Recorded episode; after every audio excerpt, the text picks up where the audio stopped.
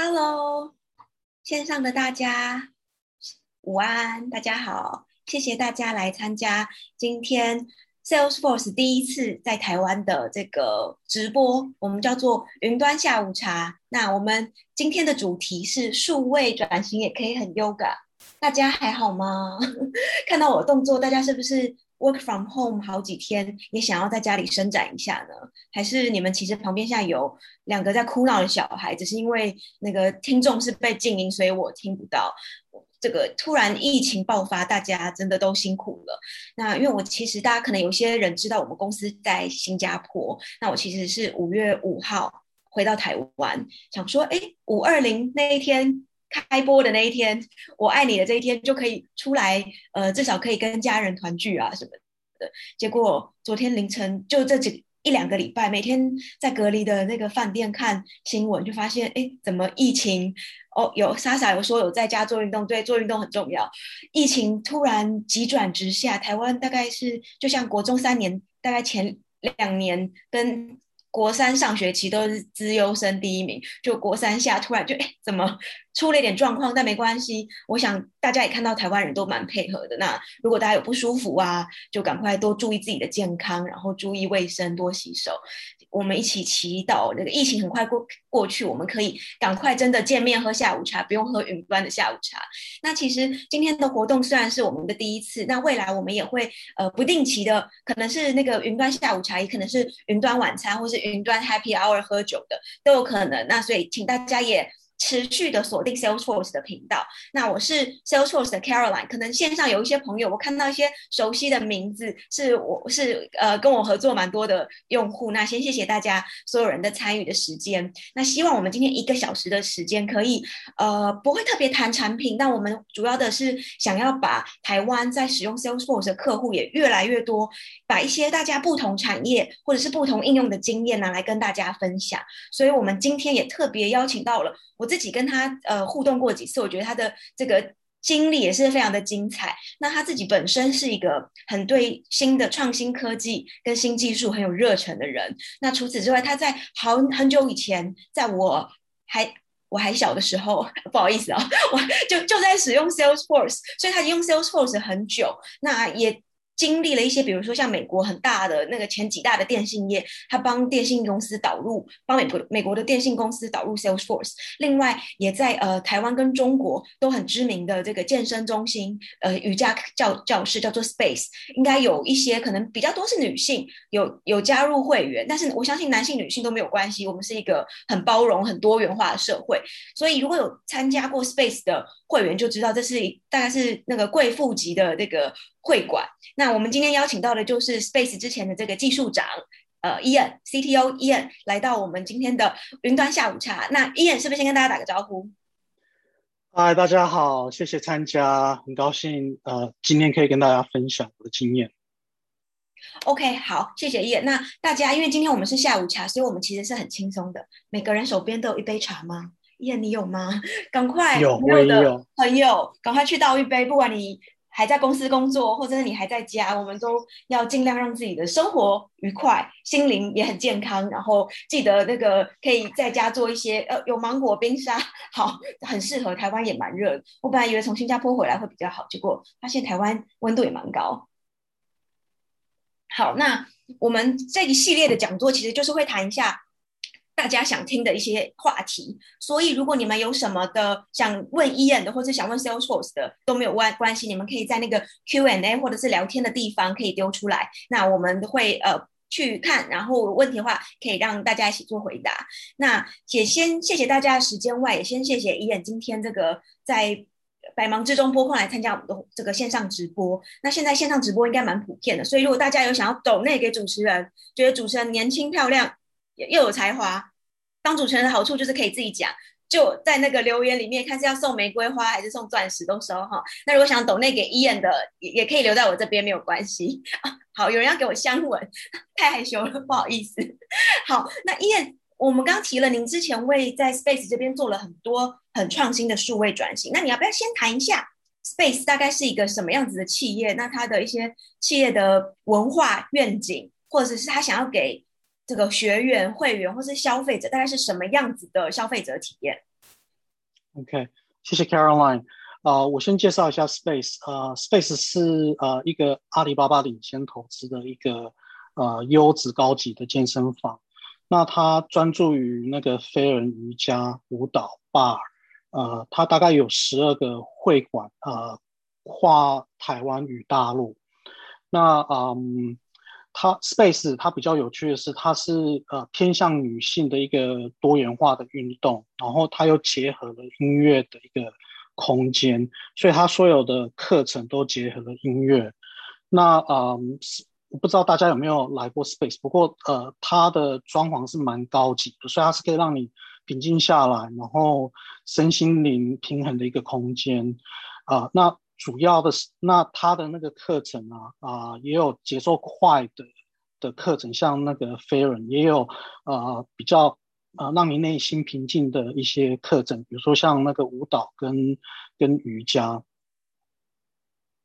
那啊、呃、，Space 这边跟其他的运动啊、健身房不一样的是，它会针对呃课程啊、这边还有音乐的节奏呢，做一个呃。做一个那个嗯，tempo 节奏跟心跳率 BPM 的一个平行的搭配。那啊、嗯、，Space 在呃，Space 过去一两年，我我是帮助 Space 去领导他们去做那个 digital transformation 数位转型。啊、因为公司的商业模式跟其他的健身房不一样，是它会 follow 呃最新的那个运动潮流。然后，所以跟标准的健身房的做法不一样。那所以 Space 的的那个旧系统 CRM 都没有办法符合呃这些新的需求啊、所以啊、比如说我们我们最新的那个运动潮流是把那个课程设计为三十分钟，而不是一个小时，而且是由两个老师来搭配这个课程。那这个对旧的那个 CRM 管理老师的系统或是会计系统。他就没有办法符合，那所以这边这边的话，我们就导入 Salesforce 去去 handle 这些新的那个呃运动的潮流。那啊、呃，我们这边啊、呃、是在 Space 呢，我们是想要 unlock 呃线上与线下 O to O 这边的那个会籍啊、会员的 experience，所以我们这边这边有在导入那个线上的那个上课，还有线下的课程。嗯、那。针对这一块呢，啊、我们的利用 Salesforce 把这个会籍呃 unlock 线上跟线下，而且会针对会员啊、去做客制化的行销，所以我们利用 Salesforce 的客户三六零三六零的那个报表资料去做这种客制化的分析，然后推送讯息给会员。Back to you, Caroline. OK，好，谢谢呃一店的分享。其实我自己。也去，因为知道 Space 使用那个 Salesforce，所以我去当过秘密客，我就去 Space 体验。然后我去了两次，是不同的分馆，一个在安和，一个在台北的明耀百货那边。然后当我第二次去的时候，他就会说：“哎，江小姐，你在某年某月某一天去我们另外一个分馆体验过，那你觉得两个场馆是不是有不同符合你需求的地方？你比较喜欢哪一个？”所以我就觉得哦，好厉害哦，果然是连前台的这个柜台的服务的这个。门市的小姐都有注意到说，哎，这个人他来在体验过不一样的课程，那跟他今天来选择的体验有什么？可能是一个，我记得一个是瑜伽，一个是那个类似芭蕾舞的课程，就两个不太一样，所以他也特别关注我的需求到底是什么，所以我就觉得，哎，果然用了 Salesforce 的那个 Service Cloud 那个体验很不一样。那伊恩，你刚刚其实提了几个几个事情，是说，因为像传统我认知中的这种瑜伽教室，就是比较可能。呃，没有这种数位的方法，然后还是比较着重在场馆内上课，跟老师互动，或者是学员之间互动的一个体验。那之前看到 Space 也有，比如说，呃，会馆里面也有卖，比如说很漂亮的瑜伽服啊，或是瑜伽球的道具。然后它的场馆整个的空间跟音乐，还有一些香氛，让你的感觉都非常不一样。但这些体验。对我来说，可能都还是比较着重在实体，我人要到了那个地方，我才能有的感觉。那你刚刚也提到了 O to O 这件事情，那因为你们的比较多同事，可能也是着重在呃营造这种场馆跟课程的规划的氛围。那身为你身为技术长，你觉得这种呃线下实体的感受，要怎么样用数位的方法可以延伸的比较好，而且不是只是讯息单一的传达，说哦有什么课程，有什么老师，几点几分，因为这种就也是比较比较制式一点，比较传统。那身为技术长，你当初呃想要怎么样做这件 O2O，把实体延伸到数位，可以跟大家分享一下。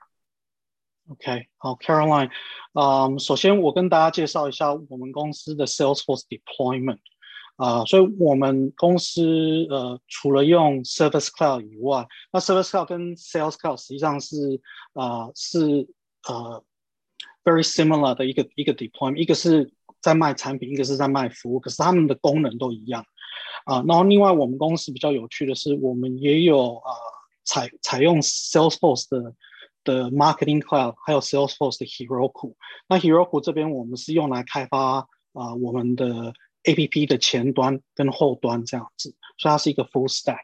所以呃这边 Salesforce 我们我们的 Deployment 是是算是一条龙的，从 CRM 到 APP 的前端后端，还有那个行销系统。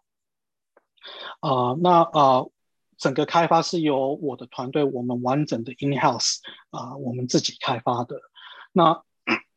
所以啊啊、您刚提到的这个如何去导入这个这个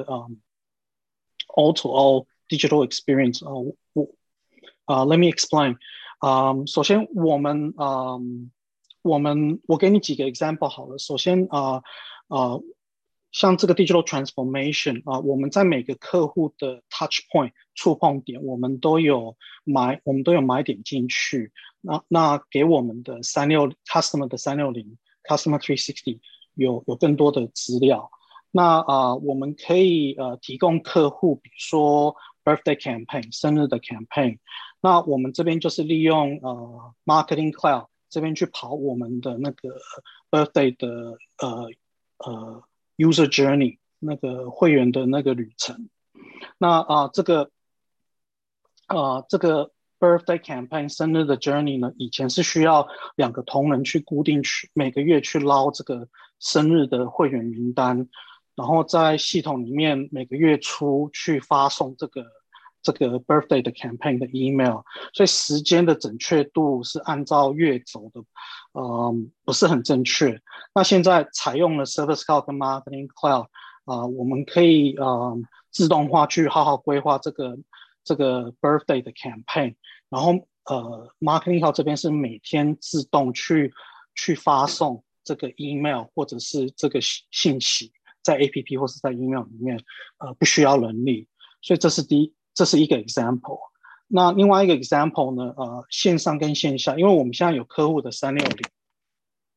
啊，我们这边我们是会按照会员过去上课的喜好，比如说他来我们的会馆，他上课他是喜欢上下午的课，然后喜欢上某一个老师，那我们会按照呃我们收集的资料去呃去。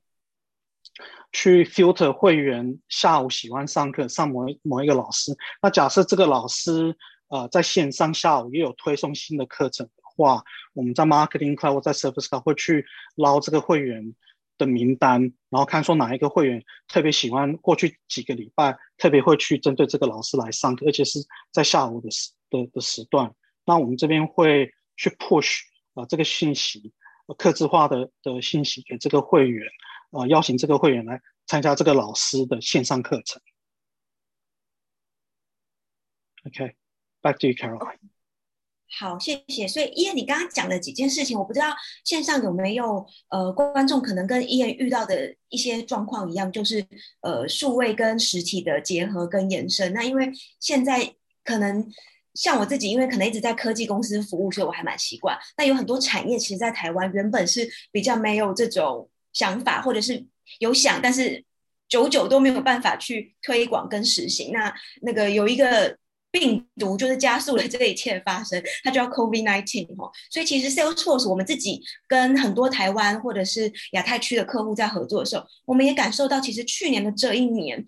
以前提数位转型、数位转转型比较多，常常最后就是会沦为一些 workshop 之类的口号，但是实际并没有。推出什么真正的服务让顾客感受到。可是去年这一年，其实当然台湾去年其实蛮蛮幸运的，状况还不错。但是今年这几这一两个礼拜吧，我们也体会到这个小孩不能上学，要在家里每个小孩打开平板上课，然后这个体验很不好的时候，父母其实很躁郁，因为你自己的会开不完，你还要帮小孩 troubleshoot 他那个没有办法上课的这些困难。那所以刚刚叶你提到了。从你前端可能用呃 Service Cloud 作为你客户三六零的这个基础的核心，去收整不同资料源，做成你的这个客户三六零平台。接着你再利用 Marketing Cloud。然后去做比较像是行销自动化，你刚刚提的像是生日这样子的 campaign，可能在你们的这个业态是非常常见的。我相信我看到线上其实蛮多我我我蛮熟悉的朋友，有可能像航空公司啊，有那个零售业，也有餐饮业，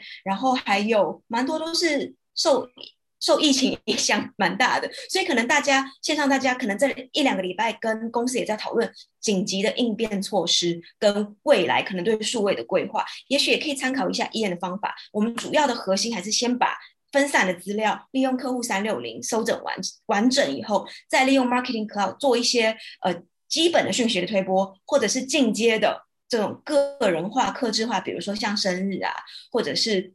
有一些我个人的喜好，比如说像我很喜欢蓝色，不管你看到 EDM 或是我本身自己身上跟这个 Salesforce 的公司的 logo 都是蓝色，你知道这个人他有一些他的偏好，你可以把一些比如说蓝色的商品通通推播给 Caroline，我就会脑波很弱的全部都买回来这样子。所以在你们思考一下你们近期的这些呃。应变的时候，也许也可以看一看 Ian 他的这些做法有没有适合各位。那有什么问题，各位可以贴在这个 Q&A 里面哈。那 Ian，你刚刚提到了前端用 Service Cloud，然后接下来用 Marketing Cloud，甚至你们做的更进阶是你们用 Heroku 自己去开把这些资料整合开发成你们的 App。那我知道你们像呃在台湾的一些这种选课的这种机制啊，App 等等，都是你们常最常需要使用的。那你刚刚。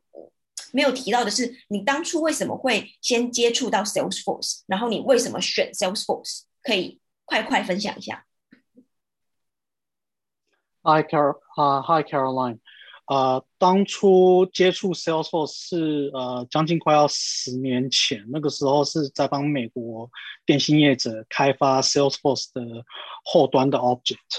那啊，那个时候呃，他们是在用呃比较 Open Source 的 CRM。呃，我我可以讲一下，就是 Sugar 的 CRM，然后这边碰到了很多呃 Open Source 的的 bug 问题，还有他们呃设计的框架不是那么美好这样子，所以未来那个延展的时候碰到蛮多问题，所以就是帮这些客户 transition 从旧的。CRM 还有旧的系统到 Salesforce 这个呃十年前算是蛮新的，就是它完完全是在云端的一个 CRM，因为旧的 CRM 不知道你记不记得，都是都是 localized 的，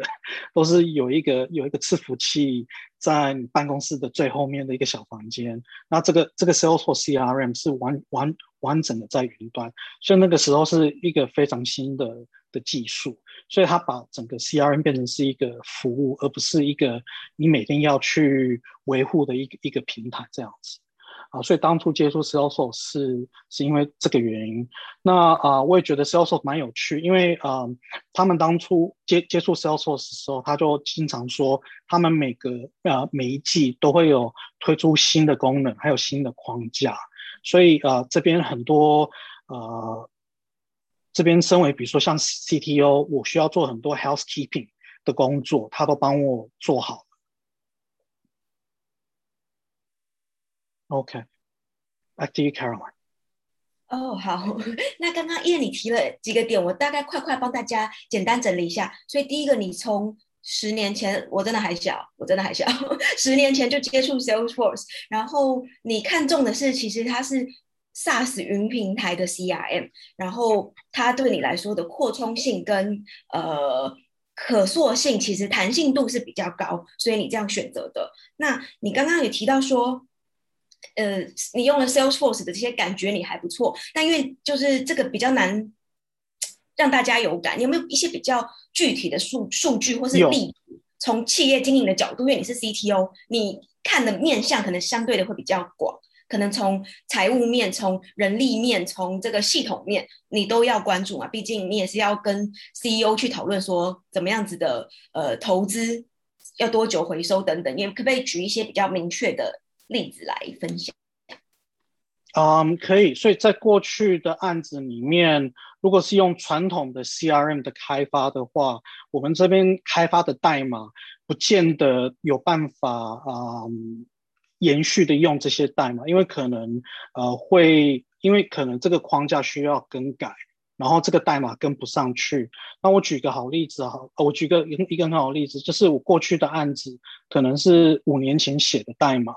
那 Salesforce 这边框架大概改了两三次了，这个代码还是可以呃还是可以用这样子，所以它的这个代表说这个代码它英文讲是非常 robust。它是有呃，然后 Salesforce 这个平台是有 backward compatibility 的。那如果你自己在开发 CRM，或是你是用其他的 solution 的话，很多 vendor，呃，他不会在乎说他他呃有了新的版本，你旧的代码可不可以延迟呃持续的使用？那 s a l s o 这边它是有帮帮助你做这一块。那啊、另外一个是你不但代码可以持续的用，它还帮你增加了新的功能。所以啊、前几年的时候，我们发现我们发现说，Service Cloud 跟 Sales Cloud 它有增加了那个 Case Management。所以比如说你客户他有投诉啊，然后你你可以啊、你可以请你的客服人员去在这个客户客户的 Individual Record 里面去写一下他的那个 issue 这样子。那这个的话，在可能就是你之前开发的的那个 CRM 的的 contact list，你可能就没有办法带上去。可是你会发现说，Salesforce 像这种核心功能啊、的代码，它还是有办法升级上去，而且不会把你你的 contact list 里面写的一些 implementation 代码去影响啊、呃、影响到，所以觉得很很棒。就是过去的投资还是可以持续的。呃，持持续的用这样子，然后呃，我过去的案子，呃，七八年前的代码，我知道到现在还是有在用。那有没有比较呃数据化的这种 before and after Salesforce，就是你使用前、使用后，你明显的感觉到对你来说，在 in terms of business 上面，你觉得最大的帮助，然后你有一些很明确的 data 可以跟大家分享。Sure，嗯、我这边可以讲一下，嗯，呃，报表这一部分。所以，呃，之前的报表我们在旧的系统，我们是用系统产生跟人工编辑的啊、的方法去产生，最后要给 CEO 还有给董事会看的报表。那所以这个报表啊、因为是系统跟人工人工编辑的，它有蛮多的的那个延迟性。时间的延迟性，还有呃错误在。那我们在 Salesforce，我们利用 Salesforce 的呃内建的分析工具，还有 Salesforce 呃这边我们有开发一些客制化的报表，比如说利用 Einstein。那在这边我们我们明显的把啊、我们过去报表开发的速度，我们从一周变成是计时的 real time。然后因为呃 Salesforce 这边我们是用那个演算法。去产生出这些报表，所以它的 error rate 啊、呃，我们降低了百分之九十九啊。那我们过去我们的那个人工加系统产生的结合的那个报表啊、呃，几乎每个报表出来都是都是需要两三个人呃不同的关卡去 review 说这个计算有没有对或错，而且是几乎每个礼拜都会有 error 在这样子。那 Salesforce 自从我们上上线了之后。呃，我们没有看到任何的 error，嗯，okay, 所以我们我们的报表的 error rate 降低了蛮多。那第二个是我们那个 APP 的上线的速度，所以我讲一下 Heroku 好了。Heroku 这边我们节省了大概三个，呃，三个 headcount，三个人力，啊、呃，所以我们节省了一个 QA 跟两个 CI/CD。呃，就是呃后面呃后台的那个维护的人员，我们大概减呃省掉大概三个人呃人力，因为 Heroku 这边帮我们呃 take care，帮我们呃 take 很多很多那个后台那个运营的的那个工作。那呃英文的专用名词就是 CICD CICD 的的那个专用名词啊、然后另外一点啊、想要跟大家讲的是，因为我们的呃，我们把很多资料都呃串在一起，呃，之前很碎的资料都变成客户三六零，然后客户三六零又串到 Heroku 这边，呃，前端跟后端，我们这边如果要呃。上线一个很大的一个功能，比如说我们最近上线了呃新的支付方法，然后我们是呃每个月扣缴的方法，以前是呃以前是比如说你今天想要买，比如说十个客包，你就买十个客包，现在是我们是每个月给你固定那个月缴扣缴的方法。所以这个呃，这个支付的方法是前端到后端都都会跨到的。这种比较大的的功能呢，呃，在过去系统大概要花十二周。那我们呃，我们两个月前在 Salesforce，我们只花了两周，刚好是一个呃 Agile 敏捷开发的周期，就把它上线。所以十二周降到两周。所以呃，所以这边我也比较容易跟我们的董事会还有我的 CEO 交代。了解，谢谢。呃，谢谢燕刚提了几个重点哈。你刚刚提到说，你原本要花十二周的开发时间，节省到两周，然后你可能需要在因为某一些即时的专案必须要赶快上线，可能要再多找，比如说两到三个可能是 QA 或者 CI/CD 的这个资资讯部的同事，这个时候也许你可以诶。利用现有的人力资源，其实就可以支持你们企业要做的一些事情。那你刚刚其实还有说到，因为你们的那个课程其实有蛮多这种，你们的 App 可能里面有蛮多呃客户的资料，包含因为我是谁，我要来上课，甚至你刚刚有说到有这个 Payment。你们把这个课包的这个付款的这些金流的这个记录，其实也都会在这个 Salesforce 的平台上面。那我想线上大家也常常问，也很关心的，就是像 Salesforce 这样的云平台。那尤其您以前可能不管在国外的为电电信公司服务过，或者是 Space 自己本身也是有中国跟台湾两地都有。那你怎么看？比如说云端的资讯安全这件事情，在 Salesforce 的平台上？OK。嗯，um, 我 Salesforce 它拿到一个呃认证，叫那个 GDPR。那啊 GDPR 是欧洲的个人资讯保护的的那个规范。这个 GDPR 是非常难拿到的，它比美国还有台湾还要更更严谨。所以它是拿到这个呃这个 GDPR，所以我我是非常我看到 GDPR 我是非常信任的。那台湾大家也知道说呃嗯。最近政府有有在有在那个推那个台湾的 PDPA Personal Data Protection Act，也也就是那个人资料保护法。那啊，Salesforce 在 Salesforce 在这边呢，它有做啊一个比较完整的啊 GDP 啊还有符合台湾的呃那个 PDPA 那个个资法的那个管控。啊、在这边我们是执行，我们是利用 Salesforce 的那个呃 consent management，就是那个、呃、中文应该是同意管理吧。所以什么是同意管理？比如说今天呃我们有会员说我不要 Space 来推送行呃那个行销的那个信息给我，或者是我不要 Space 利用这个资料呃。呃，分享给其他的第三方公司，或者是我不要 Space 任利用我的资料来去做 Space 内部的分析，这样子。那所以呃，Salesforce 这边它在 Individual Record 还有在不同的那个 Contact 的那个 Object 这边，它有做所谓的那个同意管理。那在这边呢，呃，只要会员在 APP 上点勾选选说他不要 Space 来联络他们的话，这边会呃透过。透过那个 Heroku，然后再透过 Service Cloud 这边直接 Salesforce，它会 deactivate 解除这个会员的那个资料，他的那个 contact 的资料。所以我们我们以后做会员的资料分析，或者是我们要分享给我们的伙伴公司，呃，他们都看不到这个会员资料，连我们自己也看不到呃会员资料。呃，然后另外这边呃，我觉得有可能 maybe 有很多新伙伴，他们也在。他们也在担心说，Salesforce 呃看得到看不到我公司的资料。实际上，Salesforce 因为 GDP 啊，它也完全看不到呃你的资料，你公司任何资料，因为呃我的团队我们是内部呃自行开发的，所以呃我们经常跟 Salesforce 的内部开发团队跟他们那个 co-work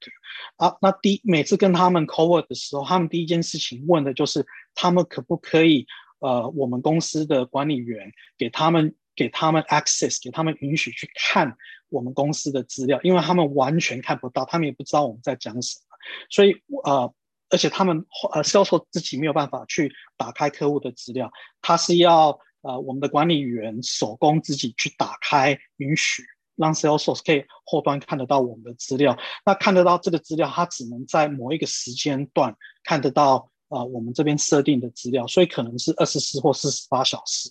呃呃，一个时间的限制这样子。所以不但 Salesforce 对呃呃。台湾这边的个人资料保护法，呃，有有一个那个规范，然后 Salesforce 对呃自己的客 customer 这边也有也有做 data protection。OK，好，谢谢 Ian 讲的蛮仔细的，怎么用这个放心的使用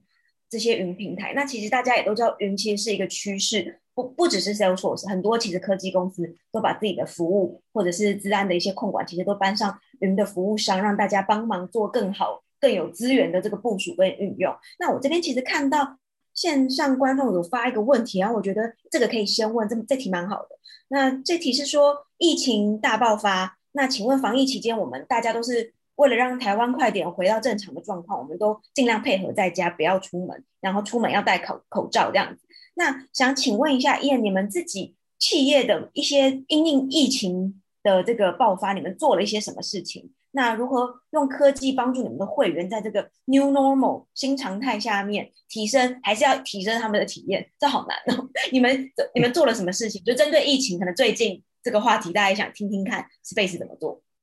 ？OK，啊，Thank you, Caroline。呃，疫情呃，特别是像 Space，呃，我们有线下的会馆，所以我们这边的确是有被。呃，武汉肺炎这边影响到，那我们这边的确有利用 Salesforce 的平台来帮我们去去那个对应这个疫情。呃，我给你几个呃两三个 example 好了。第一个是实名制，那我们大家知道说，昨天有一个新的呃呃，中华民国政府昨天推了那个一一九二二的那个。那个 SMS 简讯的那个那个机制做实名制，可是这个之前呢，Space 我们这边是自己在 Salesforce、Heroku 还有在那个 Service Cloud 这边开发实名制，所以我们是让会员上传他们的的，比如说身份证或是他们的 ID，呃，然后呃那个健康声明书，那我们这边会留留一个呃在会员的那个联络的 Contact List，我们会留我们留档。那另外另外一点是，呃，在疫情的时候，大家也知道说需要呃社交距离。那 Space 我们有十二个馆，我们有很多很多的教室。假设我们一百个教室好了，我们我们我们一百个教室，呃，按照法规的话，它是按照那个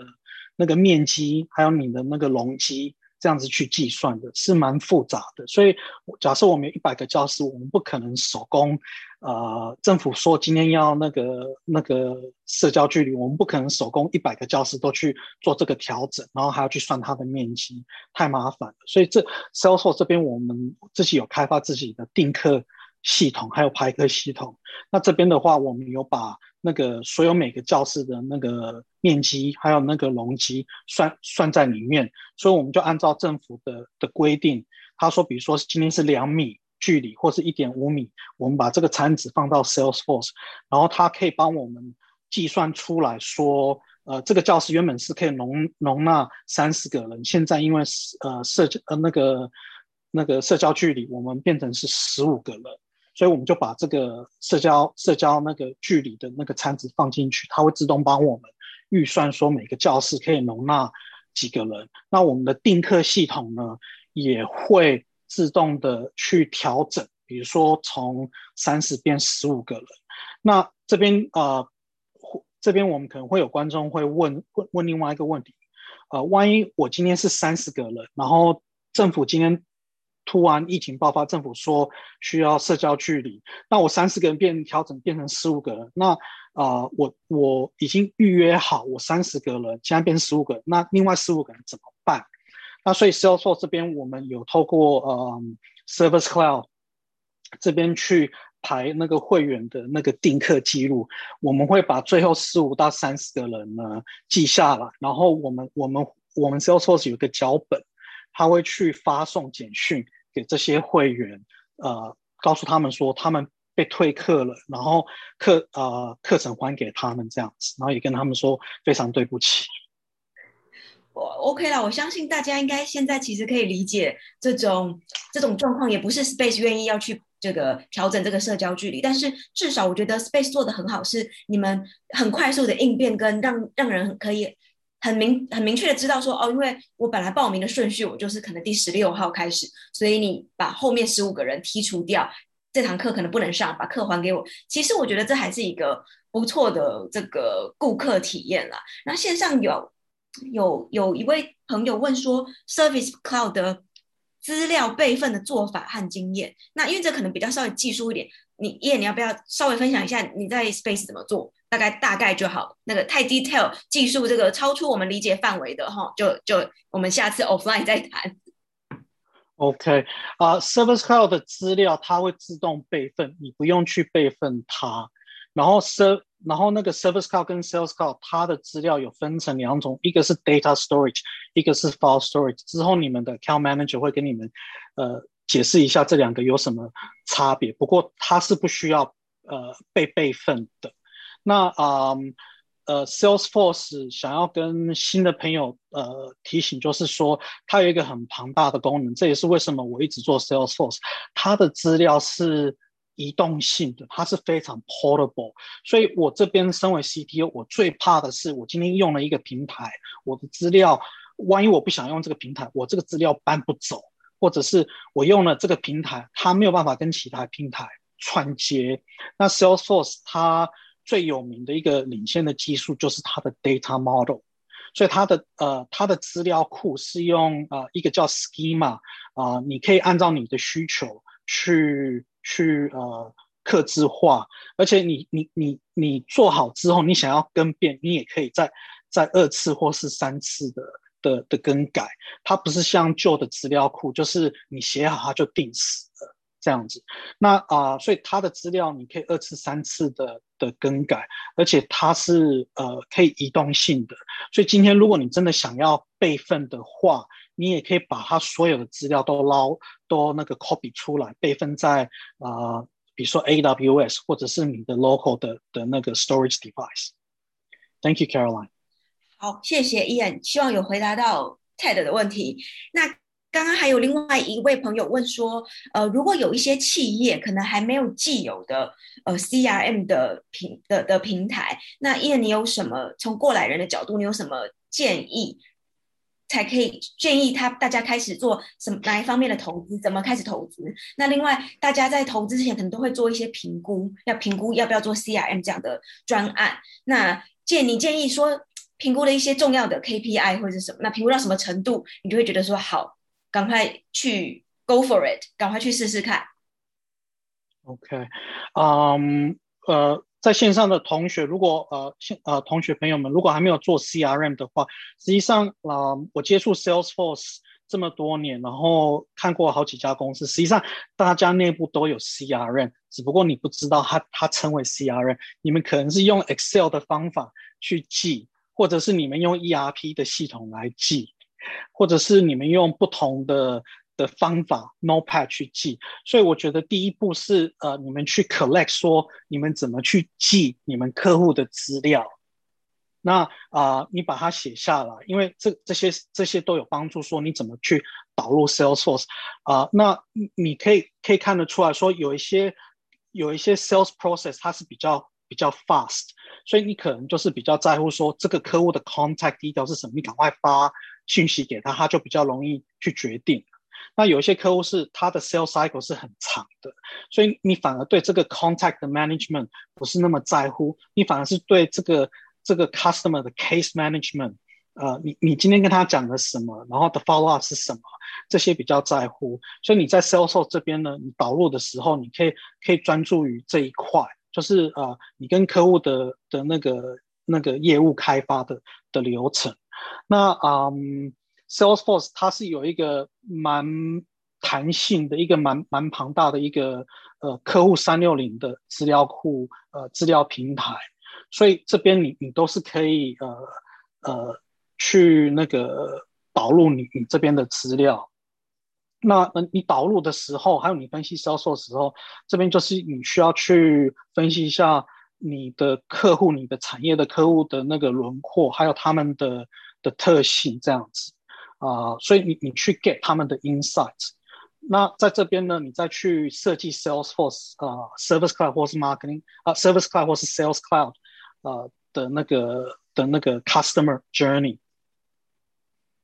OK，那啊、所以你基本上可以配出配配置出来一个 Salesforce 的一个基本的的模组。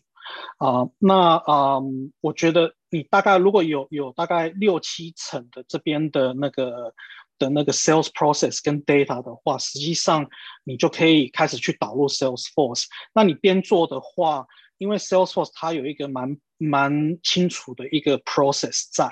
呃，在在那个 customer sales 这边啊、所以你这边也可以去去反省说你这边的的那个。呃，sales 的或是 service 的 process 流程是是不是对的？可不可不可以去 match Salesforce？嗯，Thank you, Caroline。好，谢谢 Ian 刚刚的分享。就是如果线上还有人觉得家里没有 CRM 的，刚刚 Ian 讲了很多方法，但最快方法就是等他打那个下面这个电话跟我联络，好吗？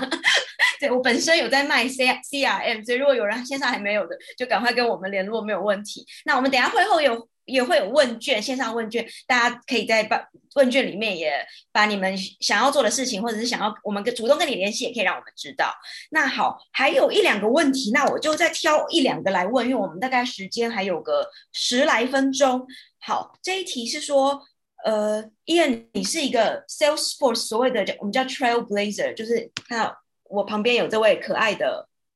呃，外星人。Astro 外星人，对，他身上穿那个衣服叫 Trailblazer。那我们说每一个创新的这个的人都可以叫做 Trailblazer，不管你从个人的角度出发，或者是你从企业的这个数位转型出发，你只要是 Salesforce 这个这个生态圈里的朋友，你们都是 Trailblazer。那这题的问题是说，你可不可以分享一下，身为 Trailblazer，你参与了 Salesforce 的过去十年前开始，到现在，你现在还有很多你自己平常呃 business 上面的这个 process，或者是一些遇到的这种状况，是用 Salesforce 的平台在解，用数位的方法来解决的。那那你可不可以跟大家分享一下，你觉得 Salesforce 的未来会在哪里？那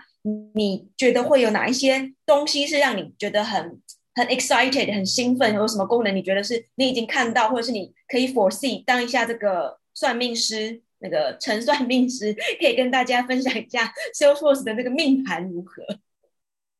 ？OK，Thanks Caroline。嗯，Salesforce 从一个单纯的的 CRM，它一直呃扩大啊、呃、不同的的领域啊、嗯。那嗯。这边因为它的平台是一个呃非常弹性，有有一个 sustainability 呃永久性的，所以我觉得是很值得的呃去投资。那啊、呃、Salesforce 这边呢啊、呃，它技术不断的突破，然后嗯、呃，我举个例子哈，我我我觉得我最近让我最 excited 的一个新的产品是 Salesforce 的那个 loyalty management。就是那个酬宾计划，那个集点的那个管理系统。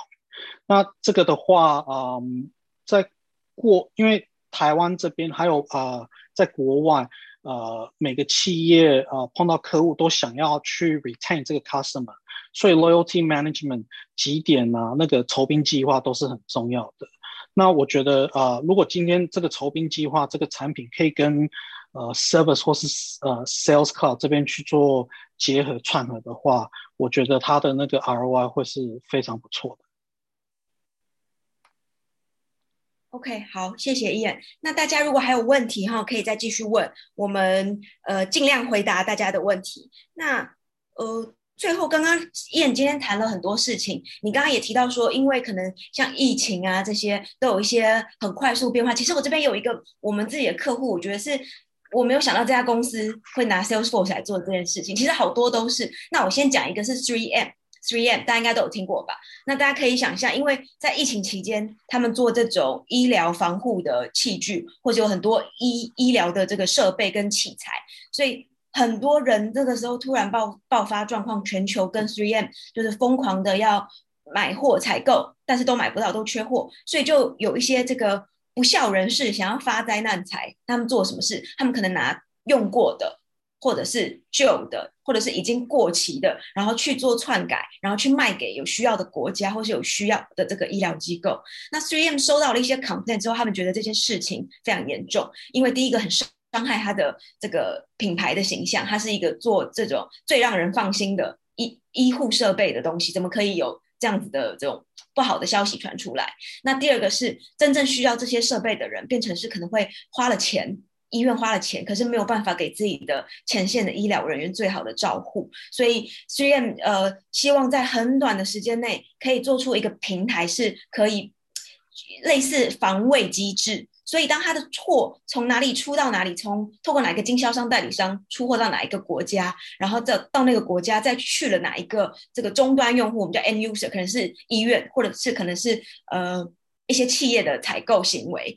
那它的这个平台就是用 Salesforce 来建制的，所以它里面会把，比如说它的可能镭射标签，或是它的这些序号的资讯，或者它出产的日期是哪一天，从哪里出产，有点像是一个这个医护用具的这个生产履历，通通都公开透明化，跟他有过这个交易的人就会可以有这个资格上去这个平台去查找，说，哎，我。我买到的这批货到底是不是真的？3M 这边有没有这个记录？如果不是的话，我就会赶快向 3M 举报。我从什么样的通路得到这批货？那 3M 会再要求一些相关单位去呃去查找，说哪一段发生了问题？那是谁在操作这些控制市场上的这种一些不实的讯息跟呃不是真实的产品？所以 3M 大概在呃。两周内也是一个跟医院时间差不多，两周内就把这个所有的平台都上线，然后越来越扩大所有的产品线，那包含它的上下游厂商供货也开始要告诉他们说，哎，这个货源从哪里来？因为它可能是一个设备有很多不同五个 part 组装出来，然后最后才出货，所以它把整个这个生态链。建制的非常好，所以那真正需要这个医疗器材的人，也可以得到这个比较好的正常的产品。然后这个不心有这些不良想法的人，也就是无所遁形，没有办法再透过这样的方法去仿冒 3M 的产品。这是我看到最近的第一个例子。那另外第二个例子，我自己也是觉得蛮神奇的，大家应该都有听过或是有买过一个呃知名的服装品牌，叫做 Gap。GAP 应该都有，台湾其实也有。那 Gap 因为美国有很多的门市、零售门市，当初疫情大爆发的时候，美国也是开始有封城，然后呃大家不能够出去逛街。那 Gap 会觉得对它的营收影响非常大，但是消费者可以在家上网购物，但是它的这个产线的人员不能上班，对他来说反而会有供应链的问题。那所以 Gap 就利用他自己本身对于一些这种布料啊、原物料的这个有一些。呃，认有一些熟悉的这些厂商跟上下游的这个供应供应商的关系，说好，我现在要做的第一件事情是，我要让我的员工跟我的上下游的这个供应商或者是物流有办法去上班。那有办法去上班需要什么条件？需要有这个好的排班的这个平台，像刚刚伊人提的，如果。这个老师要轮调，或者是员工不能接触，或者是有限度的接触，要很清楚知道怎么去追踪每一个人。那这是第一件事情。第二件事情是，我的员工要有口罩，才能有办法去上班。所以 Gap 也做了一件他自己也没有想到的事，是他开始做口罩。那一开始只是为了自己员工跟上下游厂商互动，所以让大家可以去维持这个货货物的顺畅跟供应链的顺畅。结果卖着卖着。卖出心得来了，他开始搭配他不同的这个衣服的花纹，比如说这个蓝色系的，或者是雪花的这个花样的，会有一系列对应的口罩。那变成是他一开始给员工用，等到产量稳定之后，他让他的顾客也可以在他的官网上面买衣服的同时加购一些口罩来搭配衣服。所以 Gap 没有想到的是，他在去年的一整年，他卖了大家要不要猜一下卖了多少个的口罩？有猜中的，嗯，有猜中的，我们送一个这个 Salesforce 的这个马克杯，可以在那个留言里。那我最后再揭晓答案：Gap 去年利用 Salesforce 的平台开始卖口罩之后，卖了多少个口罩？哦，我看到一些答案，但我不会说的。我我最后最后。再揭揭晓答案哈，那那个小帮手帮我记一下，到时候如果有猜中的人是谁，我们再跟他联络。好，那我们时间大概还剩一点点，那如果大家还有问题，没关系，会后都可以再再让我们知道，我们可以转达给 Ian 看，是不是可以再多安排一些更深入的呃分享。那我最后还有一个问题，这可能跟 Salesforce 比较无关，我想大家也会想知道，因为 Ian 你也。从不管从科技业、电信业到这种呃很特别的这种品牌健身事业，你都有一些经历。那你自己也是一个 trailblazer，你做了很多不同企业的数位转型。你有没有几个建议是给到大家？不管是大家自己做数位行销的兴趣，或者是数位平台的兴趣，或者是从企业的角度出发，要帮助企业做得更。好的，这种客户关关系的维护，或者是所谓的 CRM，你有没有一些建议，或者是你觉得哪些事情是你走过冤枉路，你可以分享一下给大家，让大家去多注重一些可能不同的面向。Okay, thank you, Caroline. 嗯、um，做了 Salesforce，呃，这边想要给大家一些建议是，嗯，实际上我们导入 Salesforce 不是导入一个单纯的一个 CRM 或是一个平台。呃，我们一我们在做的是一个数位转型。那数位转型，呃，更大，呃，用另外一个角度来看，是是一个企业文化的一个转变，一个改变。所以这边的话，建议大家在导入 Salesforce，呃的话，呃，希望大家可以多多跟不同部门，啊、呃，去那个好好沟通，为什么要做这件事情，然后这件事情，呃，的帮助是什么。那需要多啊、呃、多少的时间？那啊、呃、每个部门需要花多久的时间去做培训，去做 UAT 啊、呃？那另外一个建议是啊、呃，在在做呃导入 Sales for Digital Transformation 的时候，很多 Stakeholder 啊、他们这边都呃想要知道说这个 ROI 在哪里，然后呃他们的那个可以看到什么新的的 data。所以这边的话啊、建议大家除了呃企业文化跟大家沟通的时候呢，也要了解说每个部门他们的 KPI 在哪里，然后去好好规划啊、呃，帮他们规划说他们相关的的报表或者是相关想要看的资料啊、那啊、另外一点是呃导入过几次发呃 Salesforce 发现说呃导入的。的流程中有一些 process，有一些流程是实际上是要应付旧的系统而产生的的流程，所以这边在导入这么新的一个平台的时候呢，我们可以抛下呃旧的包袱，然后我们可以去呃真正为了解决这个问题而产生出呃正确的流程，而不是为了要应付旧的系统的一些瑕疵呃。而而把这个旧的系统也导入到 Salesforce，这样子做是不对的啊、那最后呢，啊、想要跟大家说啊、Salesforce 它是蛮 unique 的的一个平台，它有一个很棒的一个网呃一个网站叫 Trailhead，所以这边呃建议大家呃呃去登记 Trailhead，然后去了解一下那个你们想要导入 Salesforce 的模组。那啊、导入这些，你们看这些模组的时候，它会分两块，一个是比较技术面的，一个是比较商务面的。所以线上的观众可以先去看这些比较 business 商务面的一些 trailhead 的的那个介绍 introduction，会呃比较比较容易让你入手。Thanks, Caroline。好，谢谢 Ian 的分享。刚刚 Ian 讲了几个点，我真的是再同意不过。你提了第一个是。有时候事情本身不是困难，而是困难点在人，所以可能沟通跨部门跟相关的这个 stakeholder 的这个沟通，其实是呃比较大家需要注意。那这跟科技平台是什么其实没有关系，所以这个可能就要各位发挥自己的创意跟这个 实力去去做沟通这件事情。那第二个，你刚刚提的说。旧有的这个系统或者是 process，其实大家其实可以不用想太多，我们可能要抛弃一下旧有的思维，跳出自己大家习惯的这个作业流程，那去拥抱新的可能、新的创新。所以，如果只是一比一把一样的功能搬到新的一个平台上面，其实这样意义不大。那你一定是想的是什么东西让你的流程更简单，或者是让你的顾客的体验是更好，不一定是简单了你的流程，但可能客户变得复杂。所以这个大家可以思考一下，有没有什么事情是你们想正朝这个方向在做的。然后刚刚第三个提的是，你一定要了解你自己的现状，包含你自己到底怎么跟客户互动的，是不是每一个员工都理解？那互动的方法、互动的这个管道有什么？那现况在哪里？才知道未来要怎么做，或者是参考一下其他人的做法。那今天非常谢谢 Ian 的时间，我这边。那个看到有一些那个答案，好，我这边看算一下，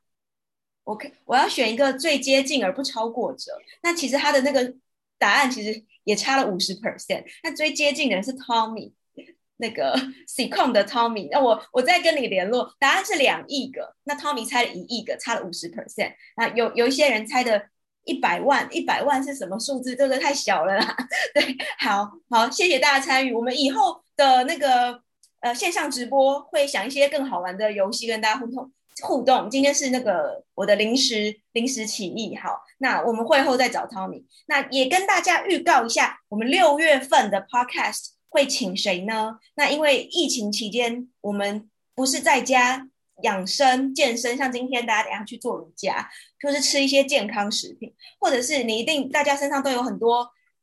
这个手机呀、平板啊，在家追剧等等。所以我们请到的下一个 speaker 也是非常厉害，他现在在 Studio A 服务，所以就是可能像 Apple 相关的这些周边，他是做这个总经理的特。目前总经理的特助，还叫做 Sky。那 Sky 之前呢，其实在这个雀巢服务。雀巢大家有没有？如果有小朋友的啦，或者是家里有长辈，或自己也很重视养生健康，就知道雀巢有做很多像健康食品、奶粉等等。所以在这个后疫情时代，不管是 Studio A 或者是雀巢，其实。